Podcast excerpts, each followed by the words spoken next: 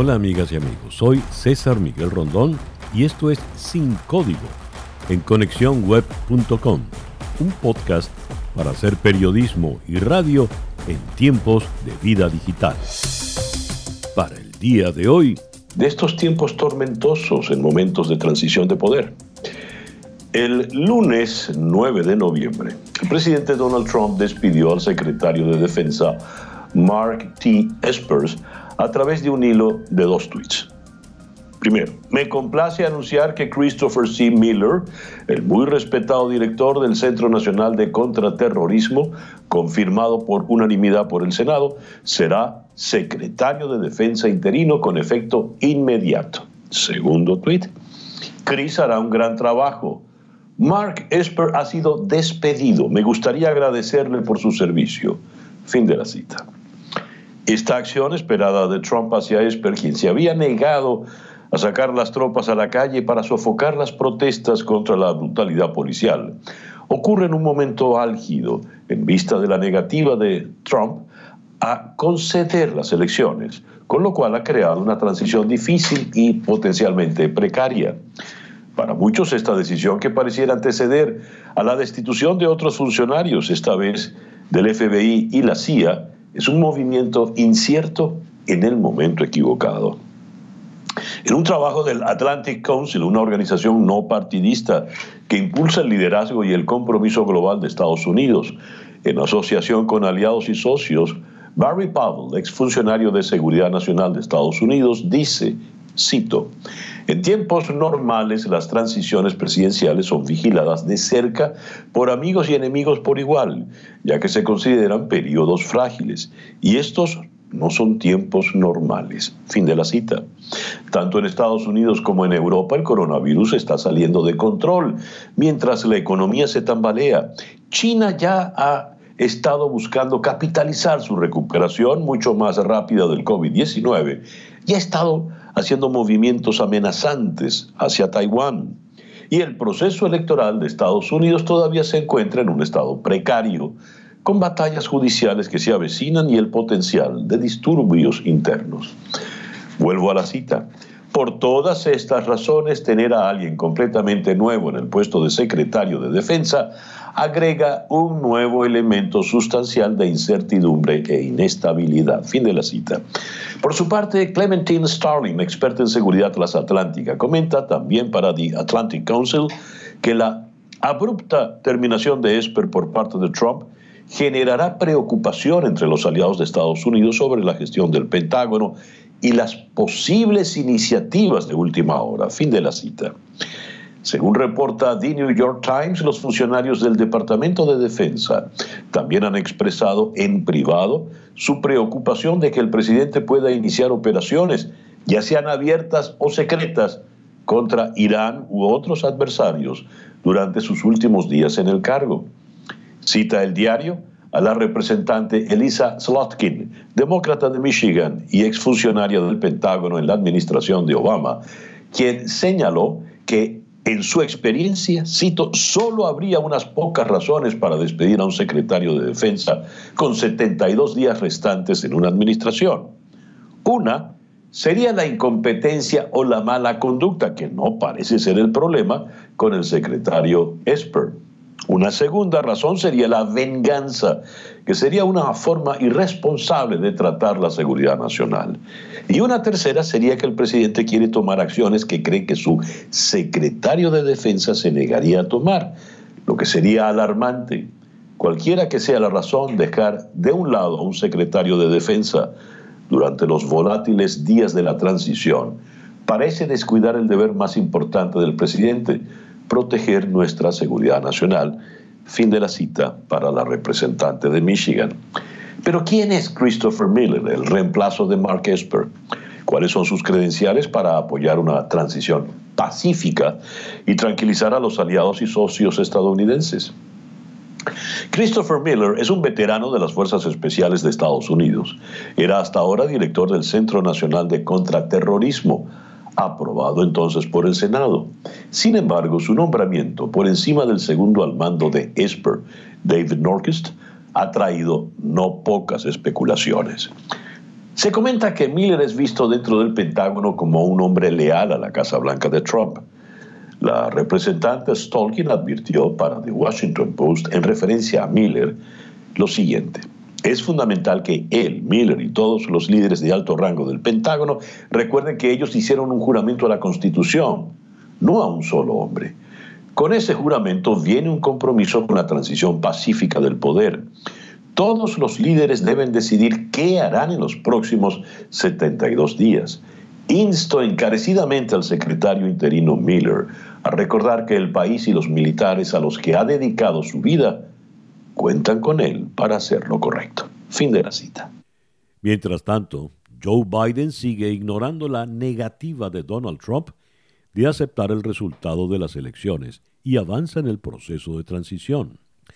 El secretario de Estado Mike Pompeo se une a la negativa de Trump de aceptar los resultados y ha realizado unas declaraciones muy delicadas, afirmando que habrá una transición pacífica a un segundo mandato de Donald Trump. ¿Qué puede pasar de aquí en adelante en los Estados Unidos? ¿Se dará pacíficamente el proceso de transición? Vamos a Los Ángeles. En la línea telefónica se encuentra el destacado analista político Hernán Molina. Hernán, gracias por atendernos en este episodio de hoy. Muy buenos días, César Miguel. Un gusto estar contigo. Hernán, ¿cómo, ¿cómo calificas las declaraciones del secretario de Estado Pompeo? Bastante subidas de tono. Eh, quijotescas, eh, peleándose contra molinos de, viento, eh, no, tienen, no están basadas en la realidad, es parte de la narrativa de Trump, una narrativa que el mismo presidente está construyendo para deslegitimizar la próxima presidencia de Joe Biden, quien eh, ganó por más de 4 millones de votos. La historia se repite. El presidente Trump nunca se sintió legítimo, eh, sabe que perdió el voto popular a pesar de que él dijo que habían votado los muertos y habían votado eh, millones de personas que no estaban habilitadas para votar en el 2016. Y fíjate una cosa, ¿no? gana Biden por muchísima más diferencia de votos que Hillary Clinton ganó en ciertos estados en 2016 y así todo los republicanos cómplices en su mayoría del presidente Trump eh, repiten lo que el presidente dice o se quedan callados, que es igualmente cómplice. Yo, aparte, siendo Pompeo el secretario de Estado, el canciller eh, de, de Estados Unidos, que representa a Estados Unidos en el mundo, eh, es realmente lamentable, sobre todo cuando vemos que el presidente de Francia, Emmanuel Macron, que la, la canciller de, Alemania, Angela Merkel, y, Boris Johnson, el, primer ministro británico, todos ellos llamaron para felicitar a Biden. Entonces, eh, de vuelta nos pone en una condición de ser parias en el mundo, ah, y eso, bueno, es parte de la, de la cultura personalística que, vivimos en, el mundo de Trump, donde solo lo único que le importa a Trump es Trump y lamentablemente, como dije antes, no muchos de estos eh, oficiales, funcionarios y, aliados del presidente son cómplices de no reponer la patria por sobre eh, Trump ¿no? y sobre el partido. Hernán, ¿qué puede ocurrir en medio de una crispación que todos pensaban iba a acabarse con la fecha electoral, pero ha sido todo lo contrario? Yo creo que el, presidente es impredecible. El presidente, como dije, no, no, no piensa en el país, no piensa en la nación, no piensa en la patria, como por ejemplo lo hizo Al Gore en el año 2000 o lo hizo Hillary Clinton en el año 2016, que la misma noche eh, teniendo dudas del resultado, habiendo ganado más de 3.1 millones de votos que Trump concedió la, derrota y eh, extendió la felicitación a Trump para ganar, a pesar de que había mucho rencor entre los dos y a pesar de las cosas que había hecho Trump de ella y ella había dicho de él. Así todo pusieron al, país. Y el presidente ya sabemos que lamentablemente no tiene el mejor interés del país y uh, podemos esperar cualquier cosa. Lamentablemente, eh, otra, yo usé la palabra cómplices y yo sé que es una palabra fuerte. Eh, hay, hay, mucha gente que, eh, que, está rodeando al presidente que no lo están ayudando a comprender que la que ha perdido eh, la presidencia que los, los márgenes por los cuales Biden le está ganando en los cinco estados en disputa, Pensilvania, Georgia, eh, Arizona, Nevada, son irreversibles. Esas tendencias son irreversibles. Y denunciar, por ejemplo, que los medios son los que están cantando la victoria es una falsedad porque siempre ha sido así, porque las proyecciones que usan son modelos estadísticos, a pesar de que sean medios de comunicación, son medios de comunicación muy importantes y profesionales como la prensa asociada. Entonces, eh, es claramente no reconocer que acá hay una tradición, hay una historia y hay una democracia que se ha preservado a través de tener gente con altura, gente con madurez, que piensan primero en la democracia, en la patria y después eh, en ellos mismos. Y lamentablemente yo creo que el presidente no está capacitado y la gente que lo rodea no lo está ayudando a, comprender y a llegar a, esa decisión que es importante para la nación, es importante para todos nosotros, para poder tener una transición que sea pacífica y seguir adelante en el medio de una pandemia que ya dejó casi 240 mil muertos. Eso realmente es, es, eh, es, muy, es muy infeliz toda esta situación. A ver, estaremos así hasta el 14 de diciembre cuando el colegio electoral, como es tradición, emita su, su veredicto final definitivo. ¿Qué puede pasar en estos días, en casi este mes que nos separa de esa fecha? Mira, yo ahora estaba leyendo el, Washington Post en donde describen las fechas y, y, los, los temas a resolver en cada estado. Y está claro que eh, en, muchos de estos estados esto se va a resolver entre ahora y el primero de diciembre, por ahí, los primeros días de diciembre. Esperemos no tener que llegar a definir esto el día que se sienta el, colegio electoral, que es el 14 de diciembre, porque realmente son muchos días, es más de un mes que tendríamos que esperar, la gente está ansiosa, al país eh, entorpece la transición y hay temas de seguridad nacional, ¿no? Y como dije antes, la pandemia. Pero yo creo que esto se va a resolver.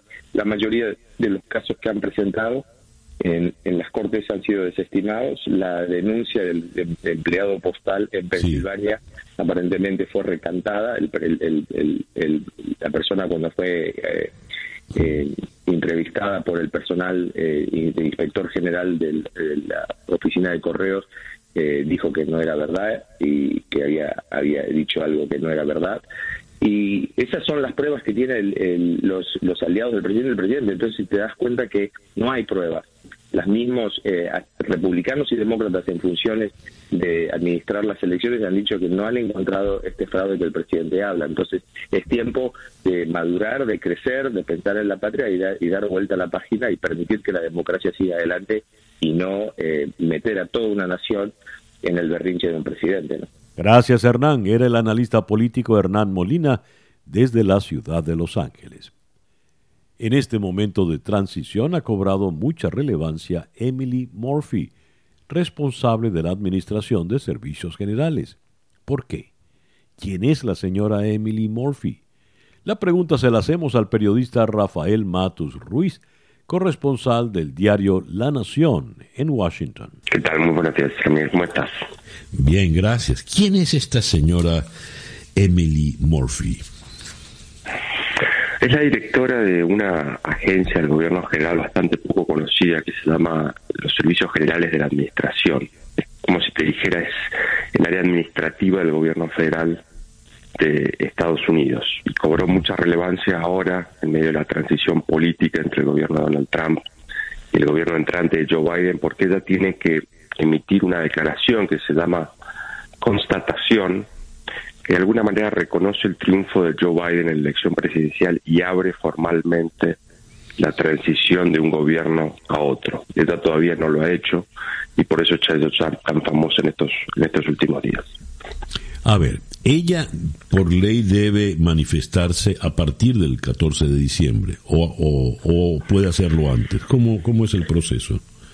No, ella puede hacerlo apenas reciba la orden desde la Casa Blanca. Eh, el proceso de alguna manera, o como ha ocurrido años anteriores, es eh, la Administración General de los Servicios Generales de Administración del Gobierno Federal habilitan la, trans, la transición de un gobierno a otro, eso genera un giro de fondos para la campaña ganadora, en este caso sería la campaña de Joe Biden, para que empiece a activar el proceso y aparte le abre la puerta al gobierno federal a los equipos del candidato ganador, del presidente electo, para que empiecen el, trabajo de traspaso de mando. ¿no? Es, es, simplemente un, un trámite burocrático, si se quiere, que años anteriores había pasado desapercibido, pero que este año con el presidente Donald Trump muy decidido a trabar la transición y a no reconocer su derrota en la elección presidencial, cobra otra importancia. ¿no? Lo que va a ocurrir en esta fecha que vos mencionabas, el 14 de diciembre, es la reunión del colegio electoral, es el último paso formal eh, de, la, de la elección presidencial. El colegio electoral nombra formalmente a Joe Biden como presidente cuando se reúnen todos los electores. Antes de eso, lo que tiene que pasar es que cada estado tiene que certificar los resultados de la elección en cada estado. Muy bien. Llegamos al 14 de diciembre, el colegio electoral procede y dice, digamos, a Biden. entonces, la Casa Blanca tendría que ordenarle a la señora Murphy o cómo procede entonces. Sí, una vez que el colegio electoral ya declara ganador formal de la elección a Joe Biden, no hay traba burocrática que alcance, ¿no? Se espera que para esa altura, cuando ya transcurrido todas las demandas legales que planteó el presidente Donald Trump en la justicia, que hasta ahora han tenido muy poco eco en los jueces, eh, ya la transición va a estar despejada y en camino, ¿no? Ahora te pregunto, eh, Rafael, dada la actitud que le hemos visto al presidente Trump desde el 13 de noviembre a esta fecha y su actitud general durante su mandato. Pongamos que eh, por más que el colegio electoral dé un dictamen, él no le da la orden a la señora Murphy. ¿Qué ocurre entonces? Bueno, interesante ese, ese escenario, ¿no? Porque hasta ahora nadie te diría que lo prevé, ¿no? Que, llegue hasta esa instancia. Llegado ese caso, no habría una transición formal y lo que ocurriría es que habría que esperar hasta el 20 de enero del año próximo, que es cuando Joe Biden asume la presidencia, para que efectivamente un gobierno se vaya y otro gobierno tome posesión. No, no se ha dado ese caso nunca en la historia de Estados Unidos, al menos que yo sepa, donde ha habido una transición eh, inexistente, digamos, ¿no? porque un presidente, pese a que el colegio electoral designa al ganador y en los, todos los mecanismos de transición ocurren, decide bloquear el acceso del gobierno entrante. Hay ciertas áreas de preocupación, por ejemplo, qué va a ocurrir con la seguridad nacional. Joe Biden, por ejemplo, debería estar ya recibiendo informes de inteligencia, por ejemplo, no los está recibiendo. Eh, ¿Qué va a ocurrir con la cúpula del Pentágono y con todo el andamiaje de seguridad nacional que en estos momentos suelen empezar a intercambiar información previendo cualquier crisis que pueda llegar ocurrir en este en estos poco más de dos meses que dura la transición no ese te diría que es el foco de, de inquietud donde están puestas ahora las miradas. Gracias Rafael. Era Rafael Matus Ruiz desde la ciudad de Washington para hacer una radiografía de la situación política que vive Estados Unidos luego de las elecciones Hacemos contacto con el sociólogo Luis Fleischman, profesor de sociología en Palm Beach State College. Luis, gracias por atendernos estos minutos en nuestro episodio de hoy. Un placer estar aquí contigo, Miguel. Eh, sí, estamos viviendo un momento muy dramático. Esto es un... Eh, yo diría que eh, la insistencia de Donald Trump en declarar eh, las, el proceso electoral como algo ilegítimo o irregular es en este momento un ataque a la democracia, es un intento de perpetuarse en el poder, eh, pese al hecho de que trabajadores locales, o sea, oficiales que trabajan para los, el sistema electoral local, declararon que no hubo ningún fraude. Los incluso abogados como Benjamin Ginsberg, que es un abogado que en realidad representó a los republicanos por mucho tiempo, dijo como que los resultados y los números no daban. Estamos hablando de varios estados que le dan una ventaja sustancial en este momento a Biden. Ahora, si el presidente en este momento, obviamente los seguidores del presidente, como es el fiscal general um, William Barr, ha dicho que eh, ordenó a los fiscales investigar el, tema electoral y em, eh, McConnell incluso dijo que, eh, que Trump tenía todo el derecho de, de apelar y rever el sistema electoral. Yo pienso, o sea, en el corto plazo estamos viendo una actitud autoritaria y liberal típica de populistas que son reelectos, que son elegidos y quieren ser reelectos para siempre. A largo plazo creo que tengo menos preocupación. Y tengo menos preocupación porque si se hace el recuento de los votos, le va a dar, lo más probable es que le dé en favor de Biden nuevamente. Y va a tener que haber una transición. No se necesita una concesión por parte de Trump para que haya una transición. Y si Trump se niega a abandonar la Casa Blanca, Simplemente se ordena a, las autoridades a desalojarlo directamente. Y eso no es golpe de Estado, ni mucho menos, pero puede generar, una, no diría yo una guerra civil, pero puede generar protestas y más divisiones todavía entre la gente en Estados Unidos. Ese es el problema, es lo que trae, lo que está tratando de generar Trump, tratando de reclutar en realidad gente tratando de reclutar apoyo popular en su favor, eso es todo, y de, que los, sus apoyantes salgan a las calles. Pero ¿qué, ¿qué, se pretende con esto? Porque es un precedente nada sano en la historia de una democracia tan consolidada como la de los Estados Unidos. Además, tener el respaldo de más de, de, de 70 millones no es poca cosa. ¿Quiere él lanzar 70 millones a la calle? Me refiero al presidente Trump bueno, no sé si 70 millones, pero va a lanzar suficiente gente a la calle que hable en su favor. Y no solamente eso, en las redes ya están corriendo teorías eh, conspiratorias que están mintiendo y están diciendo de que efectivamente se encontró fraude y, en realidad eh, son todas cosas que son, que son simplemente mentiras, que no es verdad. Ya está circulando y hay gente que está circulando noticias falsas respecto, digamos, a la corrupción o, irregularidades dentro del sistema electoral. O sea, esto no es casual, esto está organizado desde arriba. Eh, y me hace acordar lamentablemente a tácticas chavistas. Ajá. Cuando dices desde arriba, Luis, ¿quién está arriba? Trump.